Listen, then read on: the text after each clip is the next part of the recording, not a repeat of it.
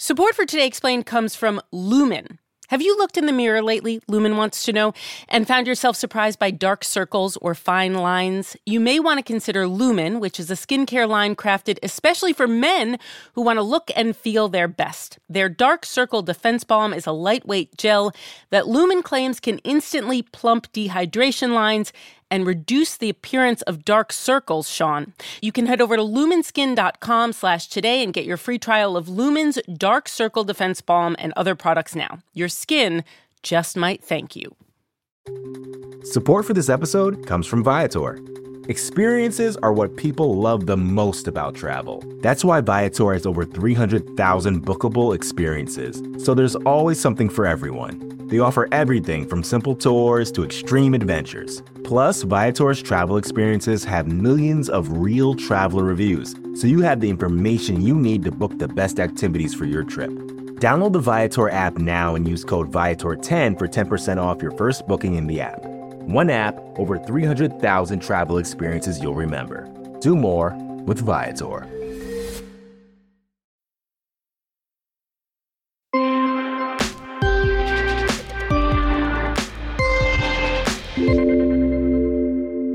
Today Explained. I'm Noel King. By the time you hear this episode, things may have changed. Or not. For months, Russian troops have been massing along its border with Ukraine. The US and NATO allies see this as evidence of an impending invasion. Ukraine is not so sure. This week, Russia started withdrawing troops, says Russia. The US says it's not a meaningful pullback. On Thursday, the US, Russia, and the EU all agreed that artillery shells landed in eastern Ukraine. Ukraine says that shelling was Russia. Russia says that shelling was Ukraine. Meanwhile, world leaders and diplomats have been banging the phones. It's not clear how effectively, trying to broker a solution. What do we know for sure? First, President Biden is confident of the probability that Russia is about to invade Ukraine. It's very high. Second, Biden is confident that there is zero probability that he'll deploy U.S. troops to Ukraine. There's not. That's a world war when Americans and Russians start shooting at one another. The U.S. has a tool it can and does use when it wants to influence another government sanctions. Uh, given how ineffective sanctions have been in deterring Putin in the past, why should the threat of new sanctions give him pause? Well, because he's never seen sanctions like the ones I promised will be imposed if he moves, number one. Number two. With world powers in a holding pattern, this is a good moment to step back and look at how the U.S. came to rely so heavily on sanctions, and also ask how they work. They do really involve the actual use of force or sometimes the threat of force, but they uh, don't necessarily have the same intensity always as kinetic warfare. That's Nick Mulder. He's an assistant professor of history at Cornell. He's got a new book out, The Economic Weapon The Rise of Sanctions as a Tool of Modern War. You have war or kinetic warfare as, as the most intense kind of use of force. You have attempts at persuasion or, or coercion that can uh, be uh, threats or message sending. And sanctions are somewhere in between. Nick says to understand how the U.S. uses sanctions, we need to go back a century.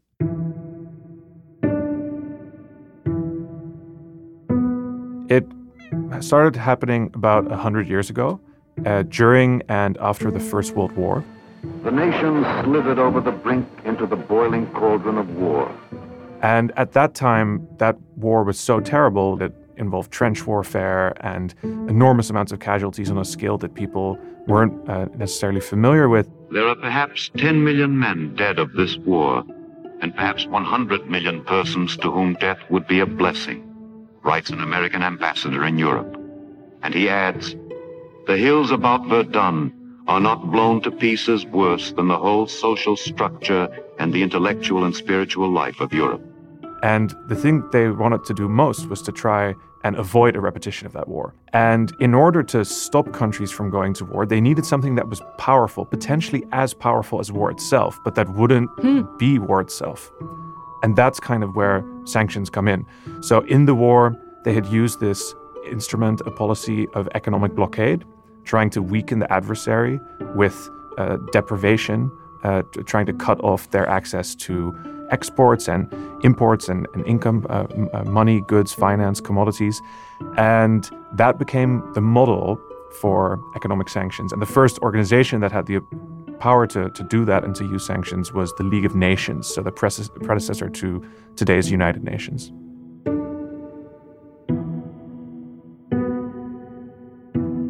When is the first time that we see sanctions, like a blockade? You can't get food in or out. When is the first time we see it used and used in a way that you might say, okay, that worked. That's why we kept going with this? So, initially, because the use of blockade in World War I had been so severe in its effects on civilians, the hope of the people in the League of Nations was that they could use the sanctions instrument as a pure threat so that you wouldn't actually have to implement it because they thought people still have this memory of how much hunger they were suffering from in the war.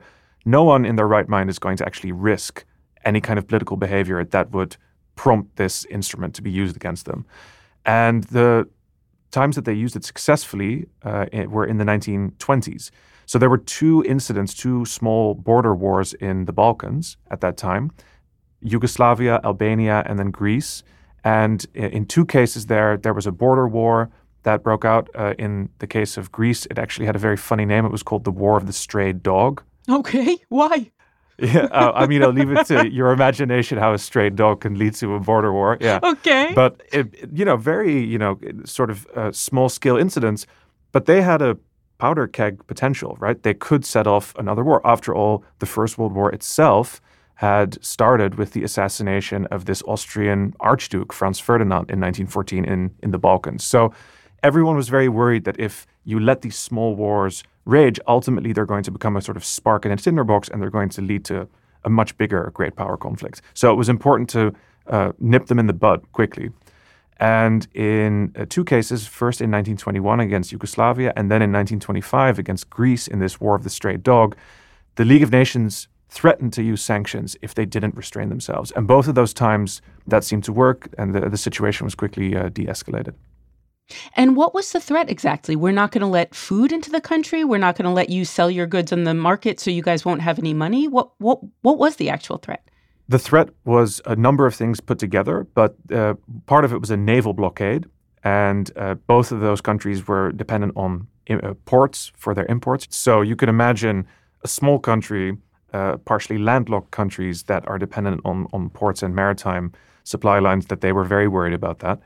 And then there was also the idea that they, for example, wouldn't be able to sell their goods anymore in other countries.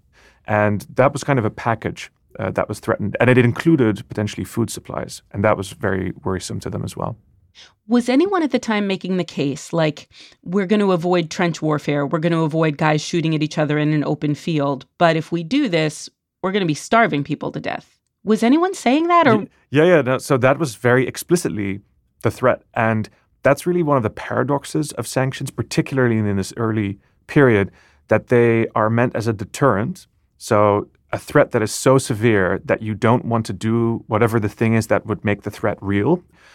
But in order to do that, the threat needs to be so total and severe that if the actual, you know, your bluff gets called, you then have to do things that are very, very inhumane and you have to target civilians.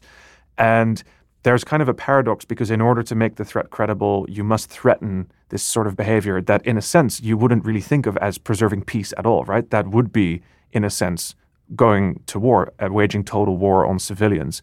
But it was hoped that in, in order to make it credible, you had to make it total. And interestingly, at the time, there were also feminists, for example, who wrote to the League of Nations and said things like women and children they don't support war. They're not the ones who are pushing governments to go to war, but they are now being targeted. That's unfair. But then the sanctionists, the people who designed the sanctions, said, sorry, but actually they too need to suffer the consequences, or there's not going to be a kind of broad public opinion that is going to move towards peace in the country. So you have to target people who they actually accepted were innocent. Otherwise, this deterrence model doesn't work. God, that's fascinating. I wonder what the backroom conversations were like when this is all being conceived of. The idea that, yeah, women and children are civilians. Normally, we're, we're able to keep them out of the shooting until we can't. But um, but sanctions affect everybody right away equally because everybody starves together. A seven year old who wouldn't go out onto the battlefield is going to starve along with the 21 year old who would. Wow. I want to ask you about when a shift started to happen. So, sanctions were originally conceived as a way to keep peace on the European continent, and they did work to prevent war between smaller countries. When did that start to change? Yeah, it began really to change when there was a massive economic crisis that was global, the Great Depression. And that began in the late 1920s and it got much worse in the early 1930s. And one of the side effects of the Great Depression was that there was a very broad global turn towards nationalism. People became much more distrustful, people become more fearful, they start to blame certain groups for uh, economic collapse or for economic loss. And that also led to a number of countries uh, to embark on a much more aggressive attempt to revise the territorial order, the international system that had been produced by World War I. And those are countries like Mussolini's Italy, which was the first fascist regime, Nazi Germany, and also the military regime in Japan. And they were really intent on building their own empires, on changing the borders, expanding their hold over territory and resources. On the one hand, Italy's Duce, in 15 years of power, has made his people believe that at home they are marching to a new prosperity, and abroad Italy is rebuilding the Roman Empire. And initially, the sanctionists tried to confront them with further threats of economic blockade. But when you confront a regime that's already ideologically quite radical and inclined towards nationalism, you actually, in this case, in the 1930s, it turned out this didn't work to restrain them. It actually fed their anxieties that they had to act more aggressively, more quickly to secure those resources for their people. And at the time, territorial conquest was still st- seen as a way that you could potentially become self-sufficient. So the the real tragedy eh, of, of the 1930s is that sanctions had worked in the previous decade, but precisely when they were used in the wake of the Great Depression, they ended up actually accelerating political and economic disintegration in the world. Because a country like Germany hears, we're going to blockade you, we're going to keep food from getting in if you continue down this path, the path that led to World War II. And instead of getting scared in the right way, Germany gets scared in the wrong way. And it's like, we better go out and conquer some territory so that these blockades can't work. We need to be bigger and stronger. Exactly. Yeah. Scared, being scared in the right way. I think that's a great way to put it. Yeah. Wow. So, back in the 1930s and 40s, the United States is not part of the League of Nations. It's not part of the group that generally puts the sanction pressure on. Was the US itself using sanctions at all as a threat? They were not part of it uh, for a large part of this period. They were very much kind of torn internally, the United States. So there are people who are internationalists who think the United States should become a member of all these international organizations, that it should do much more to try and maintain world peace. And then there's a very big group of Americans in the 20s and 30s who actually think, no, that actually gets the United States involved in these endless foreign wars. That's the old world. We're a new, a new country, a young country. Uh, we don't want to have anything to do with that. And if you start with sanctions, it will escalate to war. So let's not be part of any of this. But of course, in the 30s, you do get all of these regimes, very radical regimes, nationalist regimes, that begin to challenge the status quo in very dangerous ways. And ultimately, Roosevelt, the president, FDR, he does begin to use economic sanctions because he realizes that the United States actually has quite a lot of levers that it can pull. So this is kind of interesting because uh, at that time, particularly in the late 30s, early 40s, for example, the United States is the world's largest oil producer. And it has the power to stop oil supplies to all of these other countries. And some countries are actually very dependent on American oil supplies. So America is kind of like Saudi Arabia uh, at that point. It can uh, stop tankers from uh, going uh, across the ocean, and that potentially can bring the economies of other societies to a halt. And in 1940 and 1941, they actually twice used this. Once they used it against Spain, where the Spanish, uh, they're under this dictator, uh, Francisco Franco, and he's kind of tempted to side with the fascists. And at the right moment, Roosevelt actually withholds oil from Spain, and Franco realizes, uh oh, this is going to turn out badly. We're totally dependent on the US. And he actually also does not join the war. He remains neutral for the entire uh, duration of World War II. Huh. So, there again, it, it ends up working. But one year later, the United States tries the same thing against Japan. And in the summer of 1941, together with Britain and the Netherlands, they imposed this big oil embargo on the Japanese economy. And Japan is an island, it has no oil, it's totally dependent on overseas supplies. And the Japanese respond uh, by this by realizing, okay, well, we need to now conquer resources by force. We have to take over most of Southeast Asia if we want to remain self sufficient and keep our economy running. And this is one of the things that make, makes Japan attack the US at Pearl Harbor. So sanctions actually oh. drag the United States into the Pacific War in the second half of 1941. Wow. December 7th, 1941, a date which will live in infamy. The United States of America was suddenly and deliberately attacked by naval and air forces of the Empire of Japan.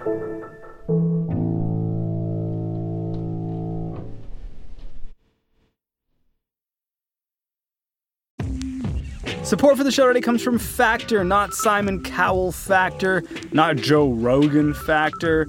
Uh, Factor with the fast premium meals without the work. Factor offers over 35 different options a week to choose from, with options for your dietary needs. No prep, no mess. Factor meals are 100% ready to heat and eat, which saves you all that prep, cooking, and cleanup time. I've never saved all my prep, cooking, and cleanup time, but maybe Vox's Sarah Frank has. For lunch, I had a garlic mushroom chicken thigh meal with a side of green beans. I think from the time I pulled it out of the fridge to the time I plated it, it was less than five minutes. So, for busy people like me, a super easy way to have a healthy meal in really just a few minutes. You can head to factormeals.com slash explained50 and use the code explained50 to get 50% off. That's code explained50 at factormeals.com slash explained50 to get 50% off.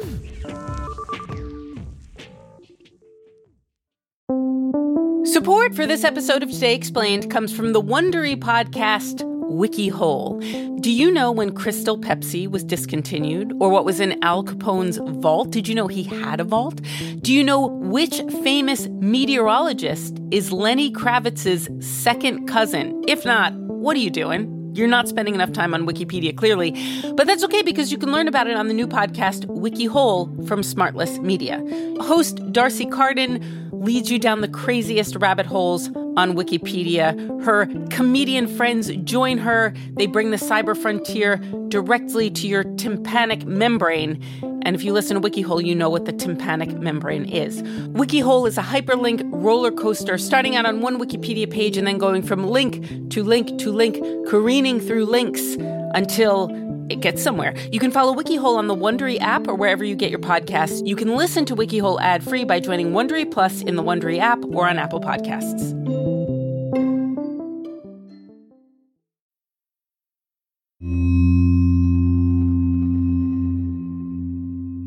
We're back with Nick Mulder. So, even though sanctions helped get us into a war, the U.S. decided to keep using them, at first in a limited way.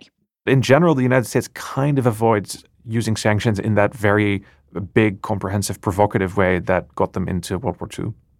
But they do keep that lesson of what went wrong with Japan somewhat in mind because they never actually, for much of the Cold War, imposed sanctions against a large industrial state. They, um, in the Cold War, as the United States is fighting the Soviet Union and or competing with the Soviet Union rather and competing with communist China, they don't use sanctions that are as severe. They never cut off all oil supplies or anything like that. And it wouldn't have really worked because the Soviet Union itself has enough of those resources. It's a very large country, right? It controls one sixth of the Earth's surface. So, for most of the Cold War, so the 1950s, 60s, 70s, 80s, the United States ends up using sanctions mainly against small countries. The embargo against Cuba, that's kind of a good example of the sort of sanctions the United States has been using in the last cent- uh, half century. So, Cuba, it's very interdependent. It used to be at least very interdependent with the United States economy, and the embargo uh, against Cuba uh, is a pretty uh, severe imposition on, on their economy. And there's a few other cases, North Korea, for example, because there's the Korean War. So you mentioned Cuba, you mentioned North Korea. Tell me some other places where the U.S. has used sanctions since the, let's say, 70s, 80s, 90s, and the the types of sanctions that we're seeing. Yeah, so the United States in the 70s gets this extra kind of shot in the arm from the fact that there's a lot of things changing in the world economy. There's a new kind of wave of financial globalization that happens. And at the core of it is the US dollar. So it's the control over what becomes really the global reserve currency that's very powerful. Uh, the United States can exploit this. And much of international trade and a lot of international banking happens through dollars. And at some point, that means there's always some aspect of companies or banks' activity that happens in US jurisdiction. So the United States can use whatever that little leg that is in a US jurisdiction is to try and exert control over the transactions as a whole. Uh, so the use of the dollar since the 1970s is really key to the way that the United States has used sanctions. And it first, for example, does this against Iran. Good evening. The U.S. Embassy in Tehran has been invaded and occupied by Iranian students. The Americans inside have been taken prisoner, and according to a student spokesman, will be held as hostages until the. So in 1979, there's a big revolution in Iran, and uh, the Shah is overthrown, and the Islamic Republic under Khomeini comes to power.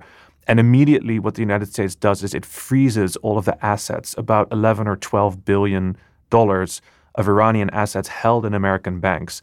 And that's something that you see quite a lot subsequently. So that oftentimes is now the way that the U.S. begins with an, um, uh, a use of economic sanctions. But it's not the only way. Sometimes they can also target not just their reserves, but also their exports. So they try and prevent them from selling things abroad. Our position must be clear.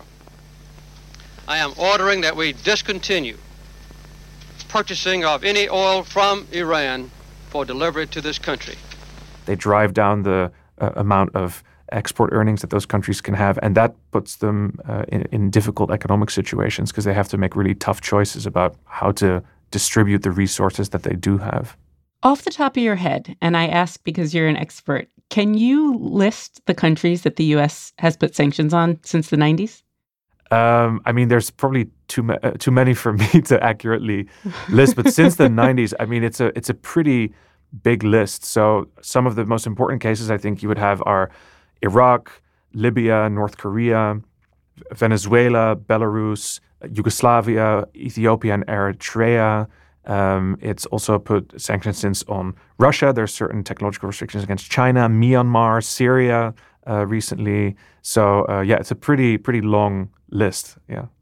And it seems worth pointing out that all of those countries you listed, the vast majority of them, the United States has not necessarily gotten what it wanted from those countries.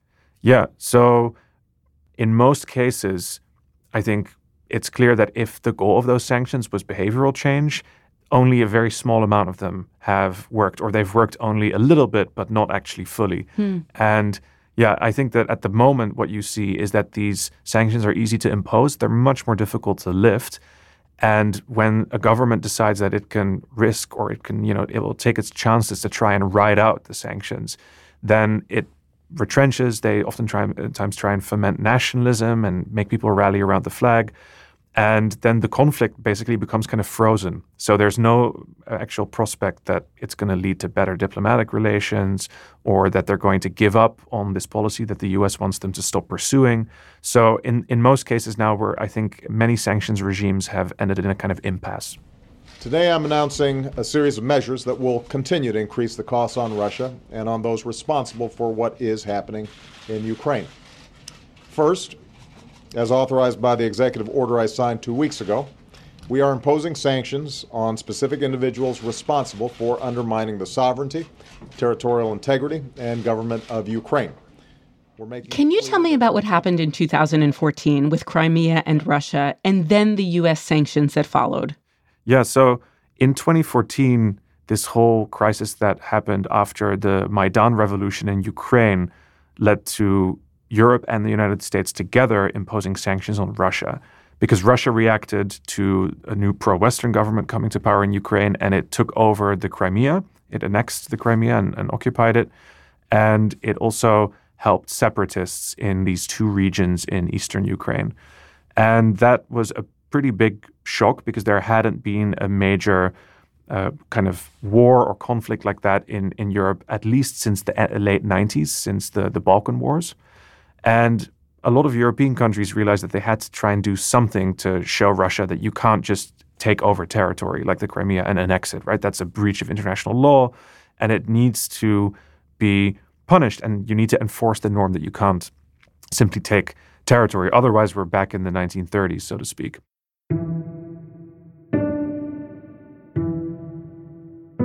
But those sanctions uh, were difficult.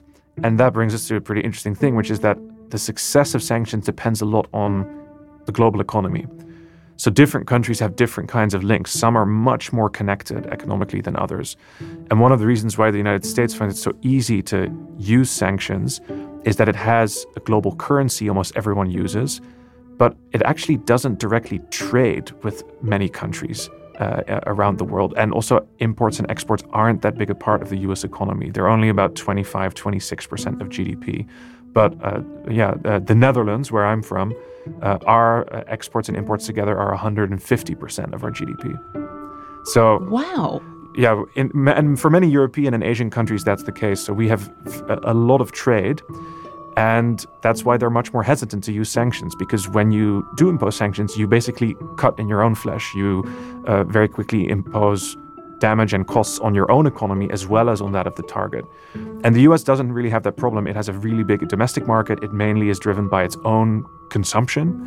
And it finds it much easier to do. And I think what you see, what you've seen since 2014, and what you see now as well in these discussions uh, between the uh, you know different members of NATO about what to do about uh, Russia and, and Ukraine and the sanctions, you see a, a big divergence between Europe and the United States on how much pain they're willing to impose on Russia. And that has something to do with the fact that Europe is much more directly economically linked to Russia. So if they're going to impose severe sanctions, it's going to hit them much more severely than it will affect the US. That's interesting. So the US puts specific sanctions on Russia in 2014, and yet Russia continues doing what it wants to do. At least that's how it seems to mm-hmm. me. Yeah have the United States sanctions on Russia actually worked in any fashion? So that kind of brings us back to this question of what's the goal? Yeah. There are now some people who say the only goal of sanctions on Russia is simply to impose costs on Russia, to weaken their economy. If that's your yardstick, then they have worked somewhat. Uh, it, they've lowered the long run economic growth rate of the Russian economy. They've reduced the amount of money available for foreign investment. Uh, living standards of ordinary Russians also have been stagnant and even slightly falling in the last decade. So, if that's what you think the goal is, then they have worked. If you think, and I think this is the real goal that we are all hoping for, that Putin and the Russian government will change their behavior, then they've clearly not worked. Right. I'm thinking of the countries you listed Russia, Syria, Venezuela, North Korea, all places where the U.S. has not gotten what it's wanted. In all of your months and years of research on this, have you thought of a more effective way than sanctions to handle conflicts like these? I think in general, you can say that sanctions are a very blunt instrument. And if they work, they tend to work very quickly. And sometimes they even work as a threat, so you don't even have to impose them at all. But if you do impose them and they don't work pretty quickly, then they end up actually worsening the conflict. So I think that in many cases, the United States should be much more open towards diplomacy and negotiation. Um, I think we need to think much more pragmatically about can you actually reassure some of these countries that you're not putting them in front of an existential danger? Are they willing to somehow moderate their behavior in return for you uh, lifting some sanctions as a concession? And the one reason why I am optimistic that if we try that, we could do something with it is that that's actually the way that the sanctions against Iran have worked in the last uh, decade. So in Iran, the goal was to stop them from pursuing a nuclear weapon. And in 2015, Obama and Kerry negotiated this uh, pretty, really uh, remarkable uh, deal, a pretty impressive diplomatic achievement. And they got international verification from the IAEA, the International Atomic Energy Agency, to verify if Iran was also stopping nuclear weapons development. And in return, the Iranians got sanctions lifting. And right now, they're negotiating a new deal, right? After Trump withdrew from it, Biden is now trying to negotiate a re entry into that deal. I think that should be, a, or definitely can be a useful model for thinking about how to use sanctions and how to turn these ineffective long run policies into something more politically beneficial. It's almost like if you go looking for peace, you find peace. Yeah. If you do things aimed at peace, you will get there. Exactly. Yeah, it's all about establishing trust. Yeah. Nicholas Mulder, author of the book The Economic Weapon The Rise of Sanctions as a Tool of Modern War. Thank you so much for being with us today. Thank you.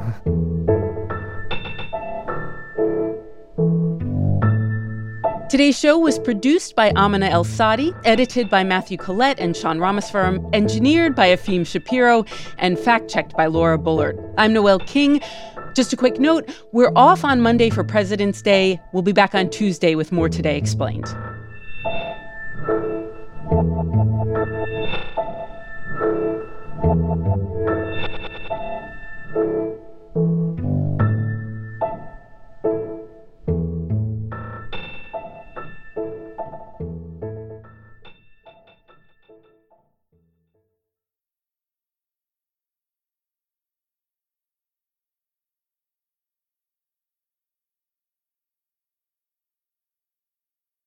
Support for this show comes from Fundrise. Buy low, sell high. It's easy to say, hard to do. For example, high interest rates are crushing the real estate market right now. Demand is dropping and prices are falling, even for many of the best assets. It's no wonder the Fundrise Flagship Fund plans to go on a buying spree, expanding its billion dollar real estate portfolio over the next few months. You can add the Fundrise Flagship Fund to your portfolio in just minutes and with as little as $10 by visiting fundrise.com/vox. Carefully consider the investment objectives, risks, charges and expenses of the Fundrise Flagship Fund before investing. This and other information can be found in the fund's prospectus at fundrise.com/flagship. This is a paid advertisement.